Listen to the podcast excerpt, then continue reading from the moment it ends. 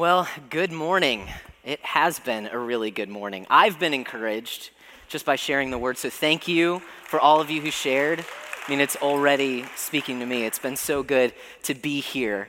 Um, but welcome, especially if it's your first time, whether you're in the room or you're tuning in online. Thanks for spending your morning here with us. We want to welcome you here. Um, here at Austin Oaks Church, we are all about Jesus. And everything that we do is so that you can meet, know, and follow him. Uh, we believe that that is what the Bible teaches for us to do, for to share Jesus.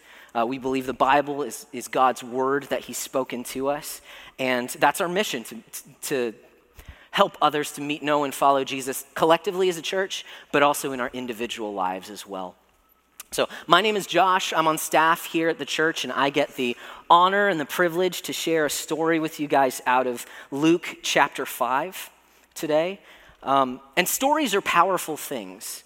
Uh, it's hard to even uh, distance ourselves from what a story is because they're so ubiquitous, right? They're all around us. It's kind of like asking, what does air smell like? Well, I don't know. I've been breathing my entire life. Um, but it's the way that we think. We frame our very lives in stories, right? We think about where we've been in our lives. We think about where we're going. And sometimes that can motivate us, right? To uh, say no to the donut at breakfast, to say yes to the gym, something like that. Because the story that we tell ourselves is that's not who I am and who I want to be. The end of my story is someone who doesn't do those things right? We understand the world around us in the stories that are told. And even culture can be communicated through stories, right? I think about the stories that have um, been with us for thousands of years, right? So forgive me, I'm going to be a little nerdy here, but I think about something like Homer's stories, right? The Odyssey and the Iliad, and how that communicates to us what the Greeks and the Romans valued and how they saw themselves as building upon previous cultures, right? We think of other stories that um, have, pa- have been passed down through time, have stood the test of time, like King Arthur and the legends of that, that teach us about chivalry, they teach us about who we ought to be, how we ought to use our strength. But there's stories that also teach us about betrayal, right? I think of Shakespeare and Julius Caesar. Uh, Shakespeare teaches us about the hazards of love as well. Uh, and then you think about modern stories, and my mind immediately goes to something like Lord of the Rings, right? Uh, whether it's the book or whether it's the movies, it's kind of captured the culture in a special way. And we imbue these stories with our own values, right? That we, we love Lord of the Rings because it shows how these small, seemingly insignificant people bring hope to the entire world and, and hold back the tide of evil that's coming. And then, even uh, in a hyper modern context, I think of like the Marvel Cinematic Universe, right? Anyone seen WandaVision yet? I haven't, so don't spoil it for me. Uh, I don't know when I'm going to find the time to do that, but I've heard it's good. Um, but you think about these movies or comic books, forgive me, I know of them as movies. Uh, but you think about it's a few dozen movies telling this grand story, and we introduce superheroes as these characters who have these special powers.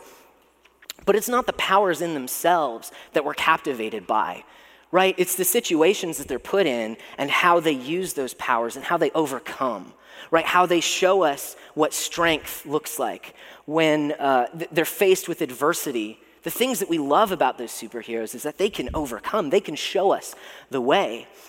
And in a way, this distance that we create with these stories is really not the part that we enjoy about them. What we enjoy the most, what's most powerful, is when we enter into these stories, right? We don't like unrelatable characters. We want to be able to put ourselves in these stories so that we can see what they're teaching us so that we can be a part of that dilemma. We can stem the tide against evil, right? And we can become better because of it. Stories are most powerful when we enter into them. And that's what I'd encourage you to do here this morning. As we look to this story in Luke chapter 4, It's, it's going to be a short five verses, but there's so much here, and I think there's so much more to see if we try and put ourselves in the shoes of the different characters. There's going to be three main characters. Of course, Jesus is one of the main characters here, um, but then we have two other groups of characters that this story really comes alive when we put ourselves in their shoes, and it can impact our lives. So let's go ahead and read this story out of Luke chapter 5. We're starting in verse 27. It says, After this, Jesus went out and saw a tax collector named Levi sitting at the tax booth. And he said to him, Follow me. And leaving everything, he rose and followed him.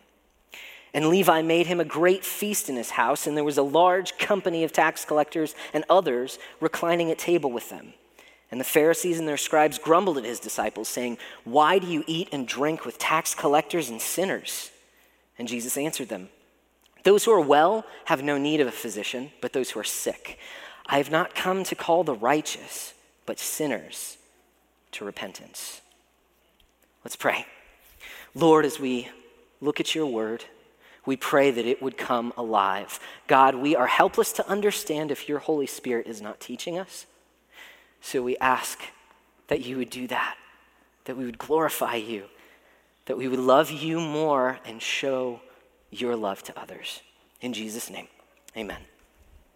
So, there's something special about this story compared to the other stories that I've brought up already. And that's frankly that it's true, right? This actually happened. But we also have to realize that Luke put this story in his gospel as a, a, bit of a vignette. He's trying to paint a picture of who Jesus was and what he did in his life. He doesn't, Luke is not detailing every single little thing that Jesus did. Luke is picking out specific stories that teach us about who Jesus is, something very specific about Jesus' life, right? We've talked about how Luke is writing this gospel to a, a Roman named uh, Theophilus, and he's explaining what Jesus did when he came to earth and how he interacted with people and how we ought to uh, be changed and transformed because of that.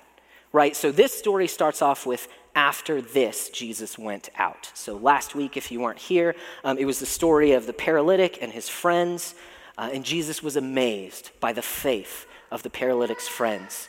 And he forgave this man of his sins, and then he healed his sickness right? He caused him to walk again and go out.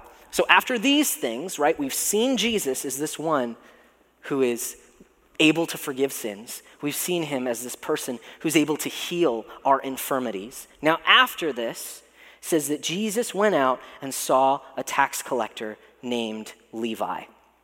Okay, so if you've read the Gospels, if you've grown up in church, if you know anything about the New Testament, um, you probably know that people don't like tax collectors. And I mean, it's kind of obvious if you haven't read the Bible before, like, who likes paying their taxes, right? It's tax season. I mean, are you enjoying that? Um, but it's more than that. It's more than that here at this time. Because tax collectors weren't just taking money from people, but they were actually seen as traitors to their very own people. See, at this period, when this was written, Israel, the Jewish people, were in exile, right? God had promised them a land. They were in that land, they sinned, and God took them away from that. They were in exile. And right now, Rome ruled over the Jewish people. Okay, so because Israel was in exile, they were subjugated by Rome, they were longing for the promised land. And if salvation to them, a right relationship with God, meant returning to that promised land, then Rome was this figurehead of evil that stood in their way, right? And so collecting taxes was a reminder that Israel was not where it ought to be, that Israel had sinned, and, it, and that they were in exile. Well, even further than that, the way that the Roman tax system worked, it's kind of ingenious, but it's very devious. Um, it wasn't like today where we have a tax code as complicated as it is. You can kind of figure out how much you owe in taxes. No, at this time, Rome basically decided that each province pays a certain amount of money. They'd send their officials there, and then they would hire people within that province. I say hire but those people who were hired as tax collectors actually had to bid for the position. They had to pay Rome to become tax collectors. Why would they pay to do work? Well, it's because those tax collectors then had to collect X amount of money to give to Rome, but they were the ones who went to the people and told them how much they owed.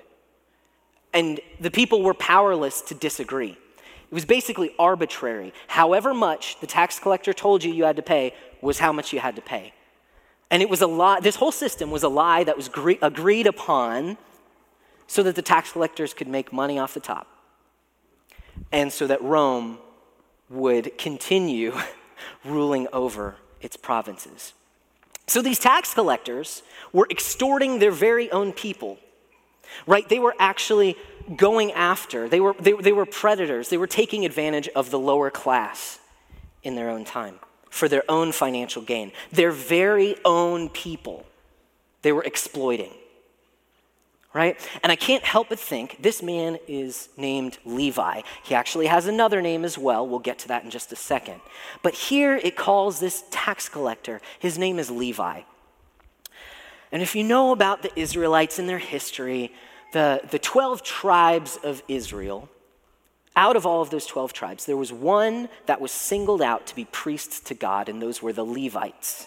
Okay, it was the, the forefather of that tribe. His name was Levi. So this man is named Levi. And, and priests were the people who went to God on behalf of the people and go to the people on behalf of God. So I can't help but think this man who was taking advantage. He was extorting his very own people, reminding them that Rome was ruling over them, taking from them. He was a traitor to his own people. His very name, day in and day out, when his friends talked to him, was a reminder that he's not who he should be. Right? His name meant the one who goes before God. But instead, his life was built upon preying upon other people, taking advantage of other people. And he sought that out, right? He was the one who paid Rome for the ability to become a tax collector. So there was good reason for the Jewish people to hate this kind of person. He made a living off of stealing from his own people. So, with all that in mind, that's pretty amazing. What does Jesus do? How does Jesus treat this man? It says that Jesus went out and saw this tax collector named Levi sitting at the tax booth. Right? Jesus doesn't wait for Levi to come to him. Jesus goes directly to where Levi is, in his place of business, the place where he was actively extorting people. Right? So if we put ourselves in this story, let's, let's put on Levi's shoes you see Jesus walking towards you, what's going through your head? Great, another teacher of the law. He's here to tell me how horrible I am. Okay, great. Well, let's see how much you owe. Because Levi knew. Look, he had vied for this position. Levi knew that he was a scumbag, right? He didn't have very many friends. His friends were other tax collectors, right? He was rich, but it had a high social cost. But Jesus doesn't start the conversation with that. Jesus looks on Levi with compassion. He didn't condemn him, he didn't walk up to him and call him out on everything that he was doing there at his tax booth.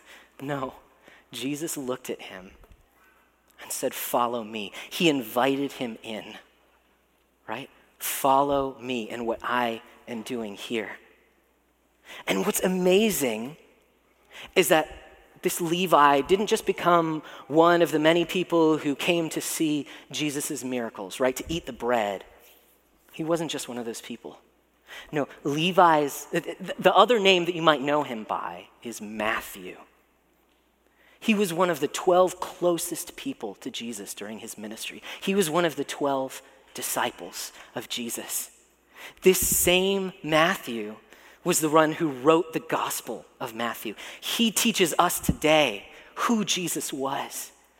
This man was changed by this interaction from Jesus. Right? He was a disciple and the writer of a gospel. And, and what he did echoes down even today as we read his gospel and learn about Jesus. Because Jesus is in the business of redemption, right? He brings what's dead alive again. And I can't help but think, you know, today is Palm Sunday as we reflect back, as we have during this service, about how the crowds rejoiced when Jesus entered in, saying, Hosanna, Hosanna. Praise to God. But Jesus knew as he looked around and saw those people that they were the very same people who next week would be crying out for his crucifixion. Right? Jesus looks upon those people just as he did to Levi with compassion. And he says, Follow me. And Jesus speaks this same word to us here today follow me. Just as he said to Matthew, he says to us, it doesn't matter what you've done. It doesn't matter who you've betrayed. It doesn't matter what other people think of you. It doesn't matter if you have built your entire life on the things that you know to be wrong. You are never too far gone. Jesus looks on you with compassion, invites you in, and says, Follow me. Right? The power of this story is recognizing the shame and the guilt that Levi held on to within that line of work and putting ourselves in his shoes. I know my own sins. I know those things that I can't seem to get free of. I know the ways in which I have taken advantage of other people. I'm just like Levi. But Jesus initiates that relationship. He meets us where we are and says, Follow me. Right? And how does Matthew now respond? Huh? When, when he hears the call, it says that he leaves everything behind and he rose up and followed Jesus. Right? Once he knew Jesus, once he followed, once he met, know, and followed Jesus, he leaves everything behind. He says, Jesus, you are worth it all. All this sin, everything I've built my life on, is nothing. You are so worth it. All that I have. Right? He gives up his previous life to follow Jesus. And then what does he do? He throws a party. He throws a party to invite all of his friends. Those very same friends who are probably wondering why he would have given up his position that he had bought himself, right? But think about how Matthew, Levi is processing these things. Okay, now I know Jesus. He's given me freedom from these things. Well, what, what can I do? I got to tell all my friends right? Because if they only know what I know, if they only know who I know, if I could just get them in a room with Jesus, they can see how wonderful He is. They can let go of their sin and follow Him as well. And so He hatches up this plan, right? I'm going to throw a party. I'm going to invite all my friends. They're going to see Jesus. They're going to meet Him and know Him. They're going to come to follow Him just like I am. He's passionately pursuing his friends because he wants them to know Jesus as well. And he creates this opportunity in which they can know Jesus, right? He creates this party. He invites Jesus out. So his friends are there, his tax collector friends. He's there. Jesus is there with his disciples, and he is anxiously anticipating what's going to happen when they meet this Jesus, right? But who else is there?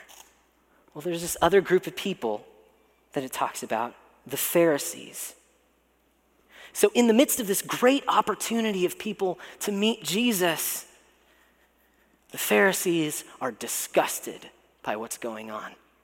Right? Jesus, don't you know who these people are? They're the ones who are taking advantage of us, right?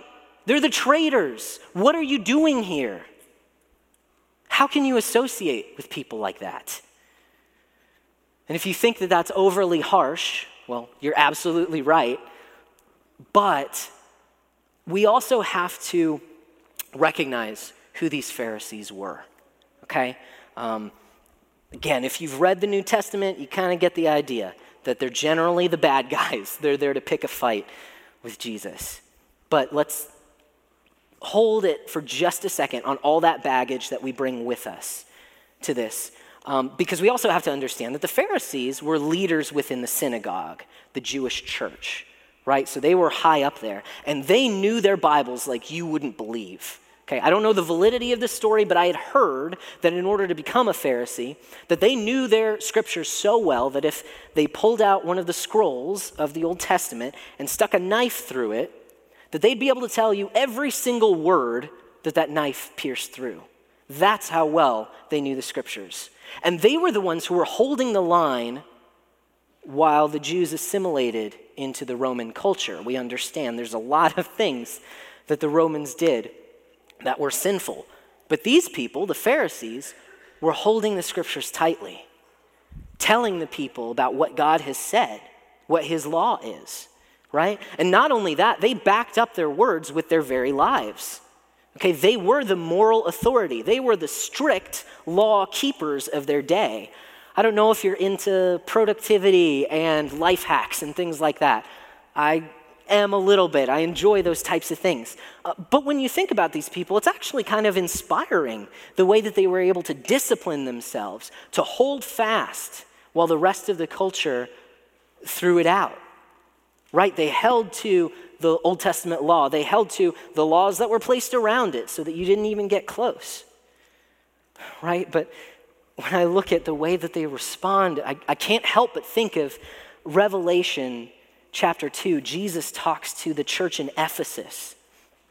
And he says, starting in verse 2, I know your works and your toil and your patient endurance, how you can't bear with those who are evil, but have tested those who call themselves apostles and aren't, and found them to be false. I know how you're endurantly, patiently, enduring patiently, and bearing up for my name's sake, and how you haven't grown weary. But I have this against you that you've abandoned the love that you had at first. Right? These Pharisees held to God's law, but forgot why it was even given. They forgot that it was to show who God was. They forgot about God's love and instead held tightly to these rules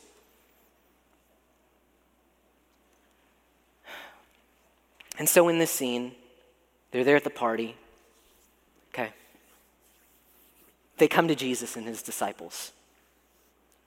And I can just imagine they're fuming, right? Jesus, how can you be friends with these kinds of people? They're actively leading our people away. They're actively sinning. We know the law, right? We have worked hard to keep ourselves pure. And these are the types of people who are leading us away. How can you associate with these people? Right? How can you be friends with these people who support these types of governmental policies? Does that sound familiar?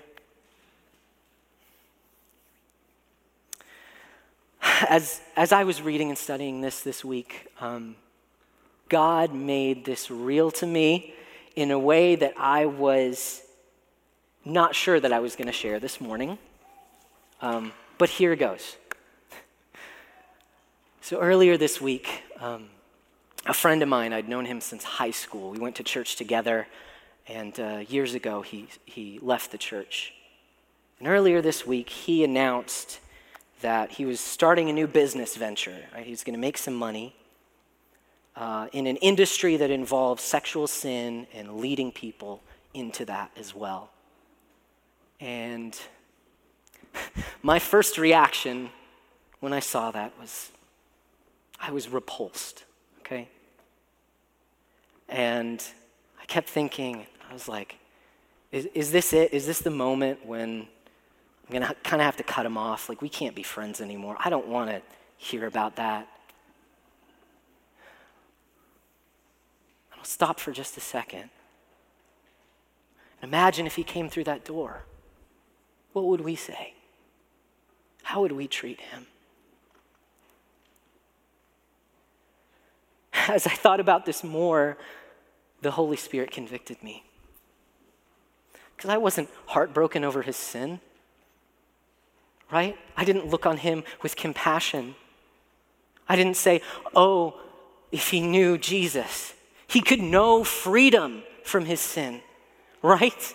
He could leave that behind. Oh, how he needs Jesus, how he needs to know who I know. I came to the realization, God made it clear to me, that I am so much more like these Pharisees than I want to admit. Than I want to admit to you guys, that I even want to admit to myself, right? I don't want to picture myself as the Pharisee. When I construct the story of my life, that's not who I want to be. When I read this story, I don't want to put on their shoes. I'm, I'm more comfortable even as the sinner, right? Because Jesus comes in compassion towards the sinner. Pharisees are jerks. In my story, when I write my story, I want to be the hero, right? I want to be the one who's strong. I want to be the one through adversity who presses forward, who inspires other people. That's who I want to be. But when I look to this, I see I'm that Pharisee. I'm that sinner. I'm that tax collector. The hero of this story is Jesus, right? And when we put ourselves in the story, we have to be careful, okay? We can't say that we are the hero. We, we so often read these stories of Jesus and we want to be just like Jesus, and that's a good thing. But we can't be Jesus. We can't offer salvation. We can't hold other people up by our own strength. But if we are followers of Jesus, then when we see him and we see his heart, we see his love for others, we want to be like him, right? We want to do the things that he does. And what's his response? His response to these Pharisees who are disgusted at what's happening is that I have not come or excuse me, I have come for the sinners. I haven't come for the righteous, right? For you who are holding on to what you've done, the life that you've lived, to you who say that I can follow the laws of God, I'm good how I am, I don't need your salvation. I haven't come for you. You don't need help on your own. It's these people who are enslaved by their sin. Those are the ones that I come after. Those are the ones that I initiate a relationship with. Those are the ones that I show compassion to. Because the main issue and our greatest need, just as we talked about last week, is that we need forgiveness of our sins. Right? Jesus himself is our greatest need because He is the one who can forgive us of our sins. And so if we stand in our own righteousness, we will fall. We can't do it by ourselves. In his own sarcastic way, Jesus condemns these Pharisees. Oh, you don't need any help. when the law was to show who God was and how great He is and how broken we are, Jesus said, That's not going to bring salvation. I will give you salvation. Follow me. Right? And so I have felt that burden of the conviction of my sin this week in the way that I respond to people. But the wonderful thing about our God is that his conviction comes with compassion, it comes with grace. That acknowledgement that, hey, I'm not who I want to be. I've been at this for a while, but I'm still not there. I see parts of myself that I don't want to be there. With that recognition comes the grace of God, Jesus Himself, who initiates that relationship. He enters into our sin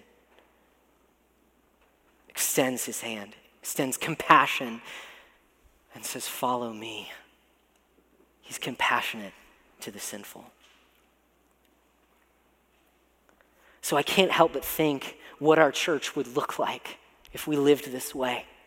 If we are following Jesus, if our call is to meet, know, and follow him, to do the things that he did, what would it look like for us to initiate those relationships, for us to extend compassion, not start the conversation off with condemnation, but with an invitation?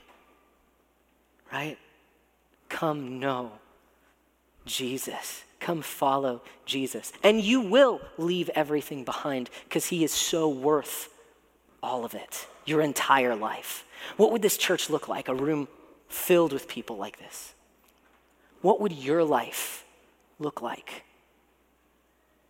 If you were the one to go into those situations, right? What would your life look like tomorrow morning, Monday morning? You wake up, you make your coffee, brush your teeth, take a shower, well, whatever your routine is in the morning. You get to work, you see your coworker.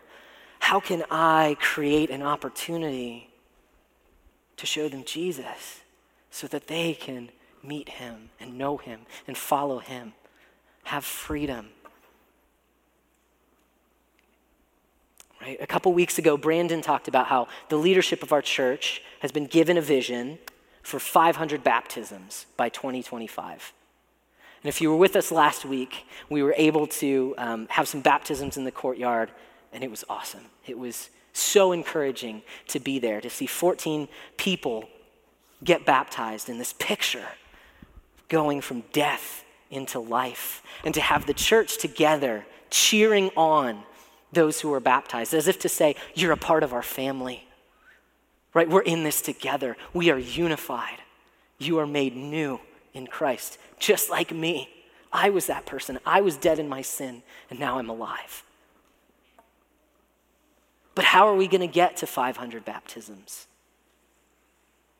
What does that mean? What does that mean for you, for me, tomorrow? Right? I have to wrestle with that. Where do I need to change? for that to happen? How can I create these same opportunities that Matthew did so that people can meet Jesus? Let's pray. Lord God, we thank you so much for the Bible, for your word, that you speak through it, that you teach us who you are, that you teach us your kindness, your love, your grace, and you show us the way. You have gone before us. Lord, I pray that we would respond to this call, that you would show us individually how we are to change, how we are to arrange our lives to create these opportunities for others, how we can be the ones who initiate these relationships, who show compassion who cause others to meet, to know, and to follow you. So, Lord, I pray that you would give us the strength to do that. It's only in your strength that you give. Thank you for the grace that you pour out on us. In Jesus' name I pray. Amen.